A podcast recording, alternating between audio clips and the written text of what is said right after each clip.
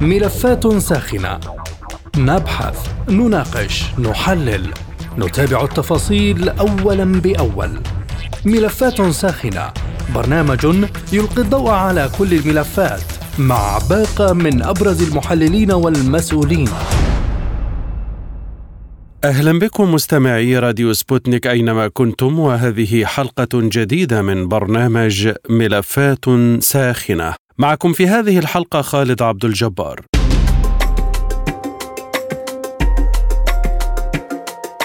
تسلم الرئيس الإسرائيلي يتسحاق هيرتزوغ الأربعاء أوراق اعتماد سفير تركيا الجديد شاكر أوزغان تورونلار لدى البلاد بعد عودة العلاقات الدبلوماسية بين البلدين.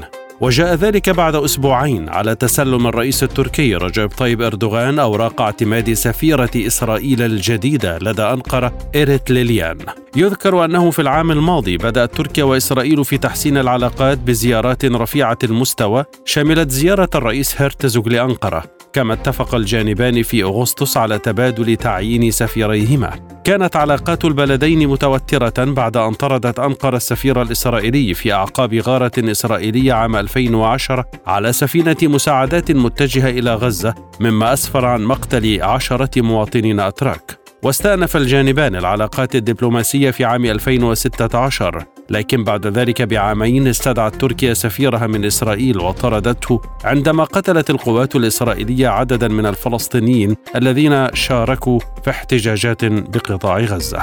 نتساءل في هذه الحلقة من برنامج ملفات ساخنة. ما مدلول هذه الدعوة ومن ثم الزيارة المحتملة لأردوغان إلى تل أبيب؟ وكيف ستتأثر علاقات تركيا الجيدة بالفصائل بعد هذه العلاقات المتحسنة مؤخرا مع تل أبيب؟ وما ردود الفعل الفلسطينية والإقليمية المتوقعة على هذه الزيارة؟ أرحب بضيوف هذه الحلقة من إسطنبول إبراهيم المدهون مدير عام المؤسسة الفلسطينية للإعلام في ميد. ومن رام الله الأستاذ أشرف العجرمي الكاتب الفلسطيني المختص بالشأن الإسرائيلي. ومن القاهرة الأستاذ كرم سعيد الخبير في الشؤون التركية بمركز الأهرام للدراسات السياسية والاستراتيجية. أهلا بكم جميعا ونبدأ من رام الله وأسألك أستاذ أشرف العجرمي في أي إطار يمكن أن ينظر لهذه الزيارة التي يراها البعض دليلا على تحسن في العلاقات. يعني العلاقات التركية الإسرائيلية تحسنت بشكل ملحوظ في الفترة الأخيرة خاصة مع تبادل السفراء والاتفاقات التي حصلت بين تركيا وإسرائيل. والآن إسرائيل بحاجة أكثر يعني علاقات على المستوى الإقليمي والدولي خصوصا وأن الحكومة الإسرائيلية الحالية برئاسة بنيامين نتنياهو واطراف أقصى اليمين الصهيونيه الدينية وقوة يهودية هو بحاجة إلى أن يثبت للجمهور الإسرائيلي ولأطراف دولية أخرى بأن إسرائيل قادرة على الحفاظ على علاقاتها الدولية ونسج علاقات جديدة وتطويرها في هذا الإطار. وبالتالي هناك مصلحة إسرائيلية أساسية في يعني تطوير العلاقات مع أي دولة إقليمية بالإضافة طبعا إلى أن تركيا غيرت من نهجها بالسنوات الأخيرة أو بالذات السنة الأخيرة تجاه العواصم الإقليمية المؤثرة خاصة إسرائيل بعض العواصم العربية التي كانت في خلاف معها مثل مصر والسعوديه والإمارات وغيرها من الدول. لكن هذه الحكومة اليمينية التي توصف بأنها متطرفة أستاذ أشرف كيف ستتعامل معها انقره؟ تركيا لديها اتفاقات عسكرية كبيرة مع إسرائيل حتى عندما توترت العلاقة المستوى السياسي حافظت على هذه العلاقة وبالتالي هناك تعاون عسكري كبير بين تركيا وإسرائيل وإسرائيل تقوم بتطوير وتحديث الأسلحة التركية والمعدات التي أخذتها أو اشترتها تركيا من الولايات المتحدة الأمريكية.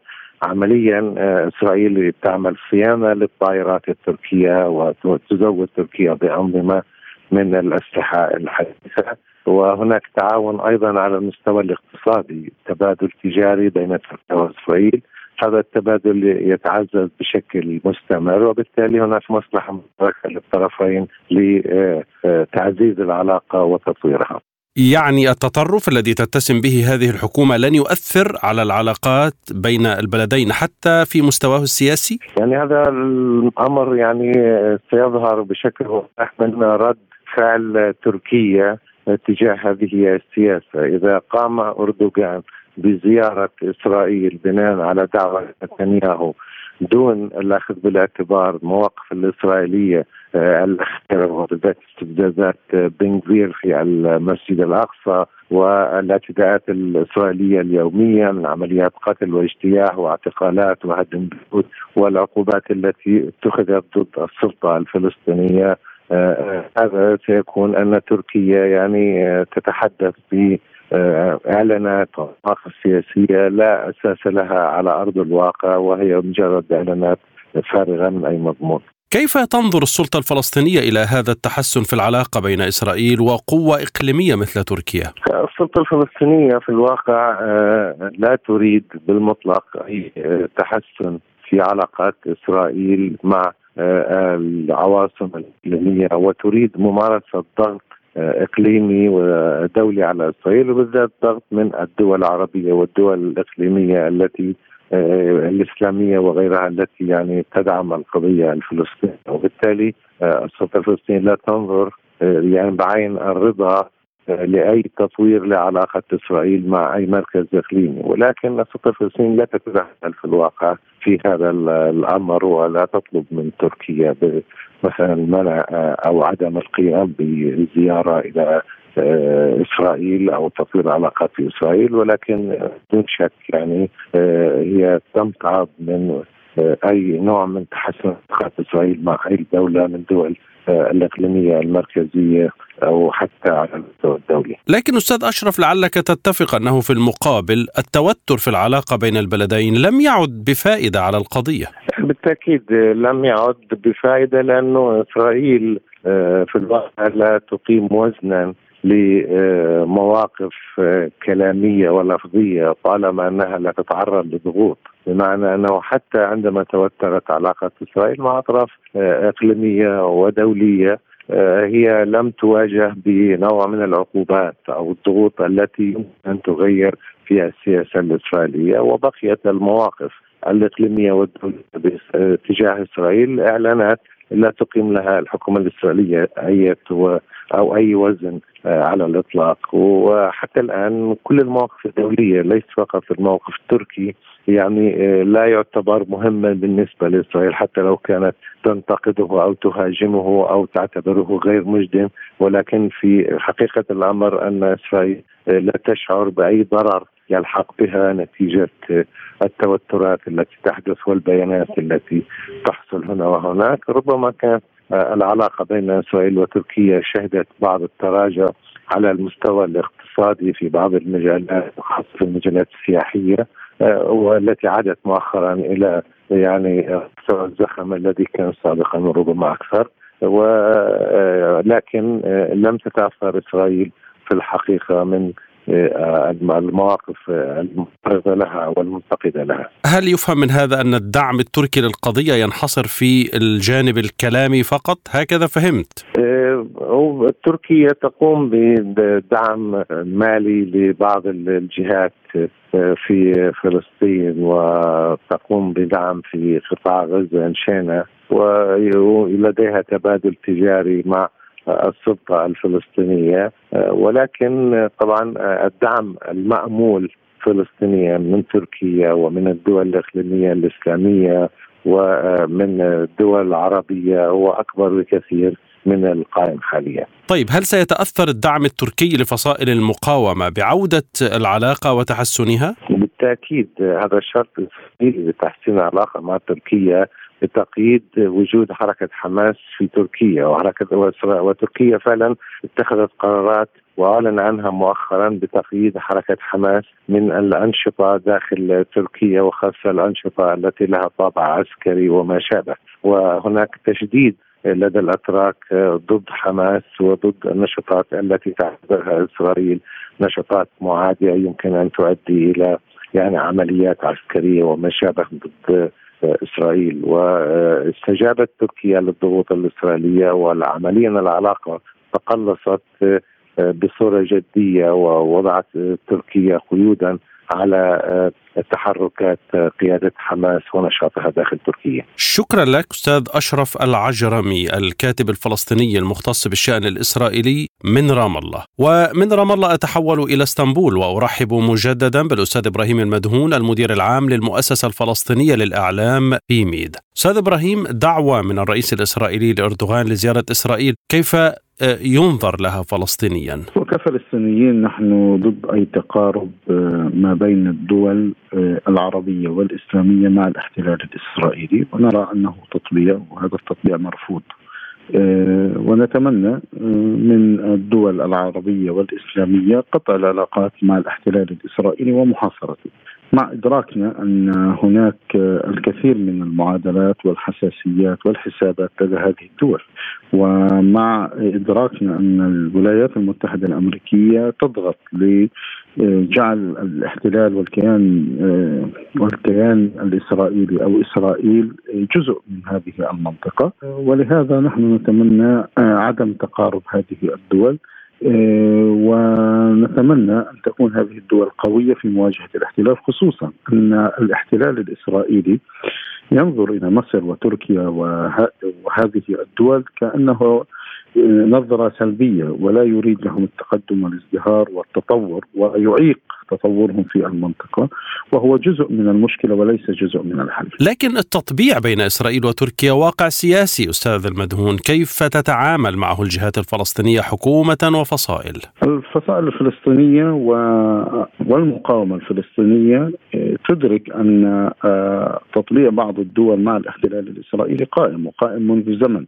وتحترم خصوصية هذه الدول وتحترم مصالحها ولكنها أيضا تحاول دائما أن توضح آه، خطورة التطبيع ليس على القضية الفلسطينية فقط وإنما أيضا على المنطقة. الاحتلال الإسرائيلي يطمع في المنطقة، يطمع في سيادة هذه المنطقة، يطمع بقيادة هذه المنطقة، يطمع بامتصاص خيرات هذه المنطقة، ولهذا أنا أعتقد أن أي آه، عملية تطبيع هي مضرة ليس فقط للفلسطينيين بل لمن يقوم بهذا التطبيع. لكن البعض أستاذ إبراهيم يرى آه، أن وجود قنوات التواصل بين بعض الدول العربية والإسلامية من جهة وإسرائيل من جهة أخرى أمر ضروري فمصر مثلا تقوم بدور وساطة مثلا بفضل هذه القنوات كيف تعلق؟ هو المقاومة الفلسطينية تحاول الاستفادة من ذلك بالضغط على الاحتلال الإسرائيلي والمقاومه الفلسطينية تريد أن آه، تجعل آه، عملية الاشتباك الوحيد فقط مع الاحتلال ولا تريد أن توسع ذلك وتريد أن تستفيد من أي آه، تحرك سياسي في المنطقة وتريد أن تعزز العلاقات مع دول المنطقة بغض النظر عن بعض مع بعض سياساتها التي قد تكون قريبة أو بعيدة عن الحالة الفلسطينية، السلطة الفلسطينية أيضا أنا أعتقد أن السلطة الفلسطينية معنية دائما بتعزيز العلاقات مع مع هذه الدول. آه، لا شك أن السياسة آه، لا يمكن آه، يعني السياسة ليست معادلة واحدة وهي متداخلة بشكل كبير وهناك استفادة من بعض القنوات محاولة دائما للضغط على الاحتلال الإسرائيلي من خلال هذه القنوات كما يحدث في الوساطة المصرية التي تتدخل في في وجود أثناء حدوث بعض المواجهات والاشتباكات العسكرية أو أثناء العدوان على غزة أو من خلال التدخل في ملف الوساطة لتحرير الأسرى. كل ذلك المقاومة الفلسطينية وكل آه، ذلك المقاومة الفلسطينية أعتقد أنها تتعامل معه بواقعية وأيضا بمسؤولية. المراقبون يتحدثون عن تحسن ملحوظ في العلاقات التركية الإسرائيلية بعد فترة جفاء شهدت سحب السفراء. كيف سينعكس ذلك على العلاقة التركية الفلسطينية؟ أنا بعتقد أن السياسة التركية آه، تجاه القضية الفلسطينية واضحة. هي تدعم حق الشعب الفلسطيني بإقامة دولته. هي تعمل على تعزيز العلاقة مع آه، القوى الفلسطينية إن كانت السلطة الفلسطينية أو حماس. ولا أعتقد أنها ستتأثر سلبا هذه العلاقة آه، لأن العلاقة التركية الإسرائيلية هي آه، علاقة تبادل يعني أو رؤية تركية لدورها في المنطقة. والذي يتوسع الآن وبات بات أكثر يعني حراكا خصوصا علاقتها مع روسيا مع الولايات المتحدة الأمريكية مع قوى المنطقة المختلفة. وهذا الحراك بعتقد أنه لن يؤثر تاثيرا سلبيا على رؤية وسياسة تركيا تجاه القضية الفلسطينية بل بالعكس يعني السياسة التركية ما زالت داعمة ومساندة لحق الشعب الفلسطيني في اقامته. تركيا أحد أهم الداعمين لفصائل المقاومة الفلسطينية كما هو معروف أستاذ إبراهيم، هل يعتقد أن دور وساطة ما من الممكن أن تحمله هذه الزيارة للتهدئة؟ لا أعتقد، أنا أظن أن هذه الزيارة والعلاقة هي خاصة بالشان المشترك ما بين تركيا وإسرائيل بعيدا عن آه، الموضوع الفلسطيني، الموضوع الفلسطيني تركيا دائما تعمل على آه، دعمه ومساندته بإقامة آه، دولته وأعتقد أن تركيا ستعزز العلاقة أيضا مع القوى الفلسطينية منهم السلطة وحماس. طيب والحكومة اليمينية المتطرفة التي اعتلت الحكم في إسرائيل، كيف ستتعامل معها تركيا؟ أعتقد إنه من المعروف أن نتنياهو نفسه ينظر نظرة سلبية إلى تركيا ونظرة عدائية وهو يعمل على إعاقة تطورها في وتطور نفوذها في المنطقة. ولهذا الحكومة ستكون أكثر تطرفا منه. ولكن آه، الاحتلال الإسرائيلي ليس له خيار الآن للتعامل مع الدول القوية في المنطقة لأنه أضعف الآن من أن يحدد سياساته والاحتلال يدرك الآن أنه في مرحلة تراجع وغير قادر على آه، وغير قادر على فعل ما يريد ومعاداة من يريد بل آه، أعتقد أنه سيتودد إلى القوى المركزية في المنطقة وعلى رأسها تركيا وغيرها ومصر والسعودية وغيرها. آه، هناك حالة استجداء إسرائيلي للتطبيع مع السعودية مثلا وهذا واضح. آه، هناك حالة استجداء من نتنياهو لتوسعة عملية التطبيع. لأنه يدرك أن الاحتلال الإسرائيلي بات أضعف من أن يقوم ذاته ويعتمد على نفسه في مواجهة التحديات. آه، ولهذا أعتقد أنه رغم تطرف هذه الحكومة إلا أن الضعف الداخلي الإسرائيلي آه، سيجعلها أكثر استكانة أمام قوى المنطقة. هل من رد فعل متوقع من الفصائل حتى الآن بيان أو شيء من هذا القبيل على هذه الزيارة المحتملة؟ أنا أعتقد أن الفصائل الفلسطينية لا تتدخل آه، في في الشؤون وفي علاقات الدول ما يعني الفصائل الفلسطينية هي العلاقة الثنائية أو ما يعنيها هو آه، نظرة وسياسة تركيا تجاه تجاهها وتجاه القضية الفلسطينية.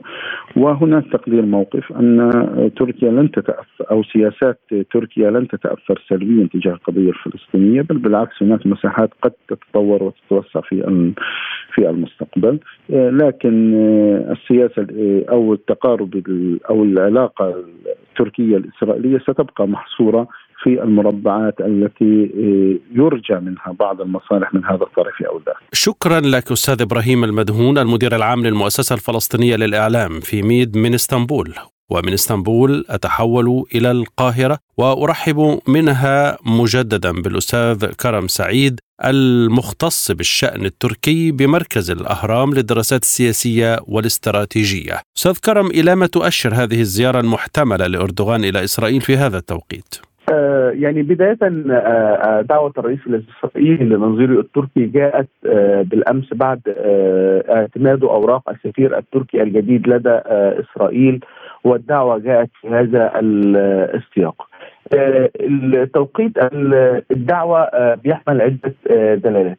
أول هذه الدلالات أنها جاءت مؤشرا عن التطور اللافت في العلاقات التركية الإسرائيلية بعد سنوات من القطيعة آه، الدلالة الثانية أن يبدو أن هناك قناعة إسرائيلية بالإجراءات التركية والتحركات التركية إزاء آه، تقييد تحركات قادة حركة حماس ومكاتب حماس الموجودة في آه، إسطنبول.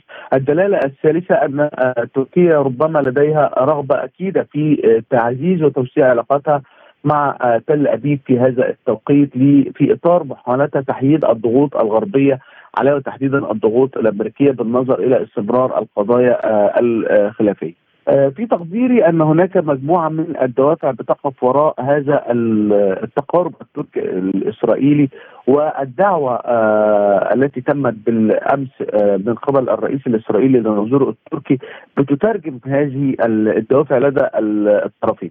فيما يتعلق بتركيا فالأزمة الاقتصادية التي تعيشها تركيا وحالة التردي الحادث في الأوضاع المعيشية ورغبه تركيا في الانفتاح على القوى الإقليمية آه، ومحيطها آه، الإقليمي يبدو مهم في آه، تنشيط حجم استثماراتها وعلاقاتها التجارية.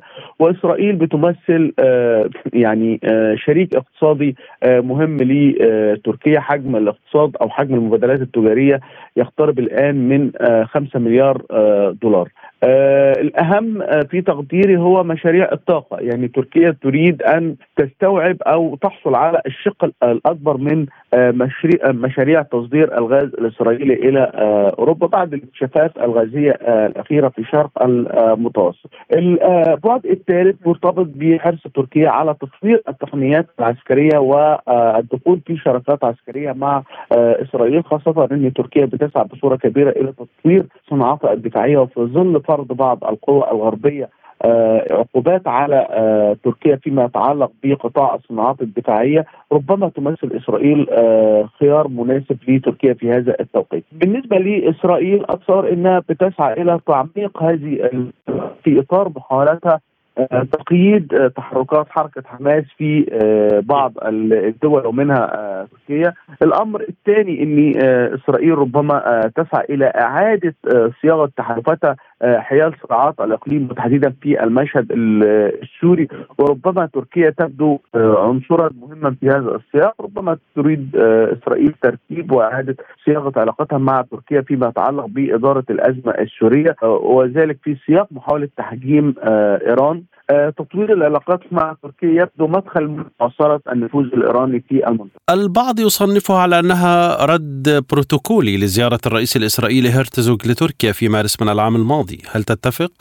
لا في تقديري إن الأمر لا يرتبط بكونه آه بروتوكولي. آه كانت هناك زيارات لافته لمسؤولين إسرائيليين خلال الفترة الماضية إلى تركيا. زيارة وزير الخارجية التركي لإسرائيل آه قبل يعني شهرين أو ثلاثة أشهر على ما أظن. كلها زيارات بتشير إلى تحركات مغيرة في سياق العلاقة ما بين البلدين على مستويات متعددة. يعني لا تقتصر المستوى السياسي وإنما تمتد إلى سياسات أخرى. هناك رغبة تركية عميقة في تطوير علاقات الشراكة في قطاع الطاقة تحديدا مع إسرائيل. معروف أن تركيا بتعاني افتقار شديد في مصادر الطاقه ومعروف أن تركيا لديها طموحات في منطقة شرق المتوسط وتسعى إلى تجنيد حلفاء لها في هذا السياق. وربما تمثل إسرائيل أولوية لتركيا في هذا السياق. اذا يعني الدعوة ليست بروتوكولية في تقديري. وإنما يتعامل عن تطور لافت ومستمر في العلاقات التركية الإسرائيلية. لكن أستاذ كرم وأنت متخصص في الشأن التركي، لماذا تتسم العلاقة التركية الإسرائيلية بالتذبذب وعدم الاضطراد؟ آه يعني آه العلاقات التركية الإسرائيلية هي علاقات اولا آه ممتده تاريخيا، تركيا هي ثاني دولة اعترف بإسرائيل بعد الإعلان عنها في اربعينيات القرن الماضي هذا التطور ظل مستمرا. القطيعه حدث القطيعه الأكبر حدثت في العام 2010 عندما تم الاعتداء على سفينة كانت تضم نشطاء اتراك في طريقهم إلى غزة. الصعود والهبوط مرتبط كان مرتبط في جانب منه بالرؤيه التركية للقضية الفلسطينية والعلاقة التركية وعلاقة قاده حزب العدالة والتنمية مع حركة حماس. اليوم ومع تغير ومع المتغيرات الإقليمية والدولية وما افرزته الأزمة الروسية الأوكرانية والتراجع الحادث في الاقتصاد التركي تركيا المقبلة على انتخابات مفصلية في منتصف العام الجاري تعاني أزمة اقتصادية كانت تعاني ضعف في مناعتها الإقليمية والدولية. هذا هذه هذا الضعف دفع الرئيس التركي إلى محاولة إصلاح علاقاته مع قوى الإقليم. اذا العلاقة مع إسرائيل تأتي في هذا السياق تأتي في سياق محاولة الرئيس التركي الالتفاف على التدهور الحادث في الاقتصاد التركي من خلال بناء شراكات جديدة مع قوى إقليمية تتمتع باقتصاديات متينة زي إسرائيل. الأمر الثاني إن الرئيس التركي بيذهب في هذه العلاقة إلى محاولة توظيف إسرائيل في تحديد الضغوط الغربية عليها وتحديدا الأمريكية، الولايات المتحدة الأمريكية ترفض التقارب التركي السوري الذي تم برعاية روسية وأعلنت عن ذلك صراحة بأنها ترفض آه، يعني انقراض تركيا انقراض تركيا في علاقات مع نظام آه، الأسد وبالتالي آه، يمكن توظيف إسرائيل من من وجهة نظر تركيا في تحديد الضغوط الأمريكية عليها في هذا السياق. لكن هل من الممكن أن يتأثر الدعم التركي للفصائل الفلسطينية بهذا التحسن في العلاقات؟ يعني في تقديري إنه بدأ يتأثر بالفعل آه، يعني عشية عمليات آه، قام بها نشطاء فلسطينيين ضد آه، القوات القوات الإسرائيلية أو عناصر الاحتلال الإسرائيلي. ربما تركيا تبنت خطا أكثر هدوءا في اتجاه هذه العمليات. هي أدانت بعضها العمليات القمعية التي يقوم بها الاحتلال الإسرائيلي ضد الفلسطينيين سواء في قطاع غزة أو الضفة الغربية. كانت النبرة التركية أكثر هدوءا وأقل أقل حدة في آه، ادانتها صار ان آه، هناك يعني بعض التقارير أو بعض التقديرات تشير إلى آه، فرض تركيا إجراءات على تحركات قادة حماس الموجودين على الأراضي التركية لكن هذا طبعا لا يعني أن تركيا ستتخلى عن دعمها للقضية الفلسطينية أو فك ارتباطها مع قادة حماس وإنما ربما تعيد تبني استراتيجية جديدة في التعامل مع القضية الفلسطينية استراتيجيه لا يعني لا تتجه إلى القطيعه أو فك الارتباط وإنما قد تتجه إلى يعني التهدئة سواء في إدانة العمليات القمعية الإسرائيلية ضد الفلسطينيين أو أن تكون أقل حدة في آه، إدانة آه، هذه العمليات القمعية و يعني آه، في تقدير أنها ستتجه إلى يعني مش تراجع دعمها قد ما هو ضبط هذا الدعم للفصائل الفلسطينية التي ترتبط بعلاقات سياسية واستراتيجية عقديه مع تركيا. وهل من الوارد في تقديرك أن تحمل هذه الزيارة مشروع وساطة ما بين إسرائيل والفصائل؟ آه لا يعني في ليست آه وساطه يعني آه إسرائيل آه لا تريد وساطه في هذا التوقيت. بالعكس إسرائيل بتستغل الأجواء الراهنة والأزمات التي تمر بها بعض دول المنطقة واشتعال صراعات الإقليم لتعزيز ضغوطها على الفلسطينيين سواء في الضفة أو آه، القطاع آه، غزة. هي ربما ما تريده هو وقف الدعم التركي لهذه الفصائل وتقييد التحركات من العناصر الفلسطينية الموجودة في تركيا، يعني تركيا إسرائيل في تقدير لا تريد وساطه، إسرائيل مشروعها واضح هو يعني إنهاء الدولة الفلسطينية وممارسة أعمال القمع والعنف ضدها. واستمرارها في جرائمها ضد الفلسطينيين. أستاذ كرم صعود حكومة يمينية توصف بأنها متطرفة إلى سدة الحكم، ما هي سيناريوهات التعاطي التركي معها؟ يعني آه, آه، تركيا آه تريد الحفاظ على ما تم ما تم الوصول إليه في علاقتها مع إسرائيل خلال الفترة الماضية قبل وصول حكومة نتنياهو. وصار إني تهنئة الحكومة التركية لرئيس الوزراء الجديد هي مؤشر على رغبة تركيا في استمرار الانفتاح على إسرائيل. حديث نتنياهو عن حفاظه على العلاقات الجديدة مع تركيا ومع الانفتاح على القوى الاقليميه يبدو ملمح أو مؤشر آخر على آه، الحفاظ على حالة التهدئه وحالة التطور الحادثة في العلاقات التركية الإسرائيلية. لكن هل من الممكن أن تثير هذه الزيارة ردود فعل لقوى إقليمية منافسة أو مناوئة لتركيا؟ قد تكون محل آه، ترحيب من القوى الدولية وتحديدا الولايات المتحدة الأمريكية باعتبار انها الحليف والدعم الأكبر لإسرائيل في المنطقة. شكرا لك الاستاذ كرم سعيد الخبير في الشؤون التركية بمركز الأهرام للدراسات السياسية والاستراتيجية من القاهرة. والشكر لكم مستمعي راديو سبوتنيك أينما كنتم. للمزيد زوروا موقعنا سبوتنيك dot ae. مستمعينا بهذا نصل وإياكم إلى نهاية هذه الحلقة من برنامج ملفات ساخنة. طابت أوقاتكم وإلى اللقاء.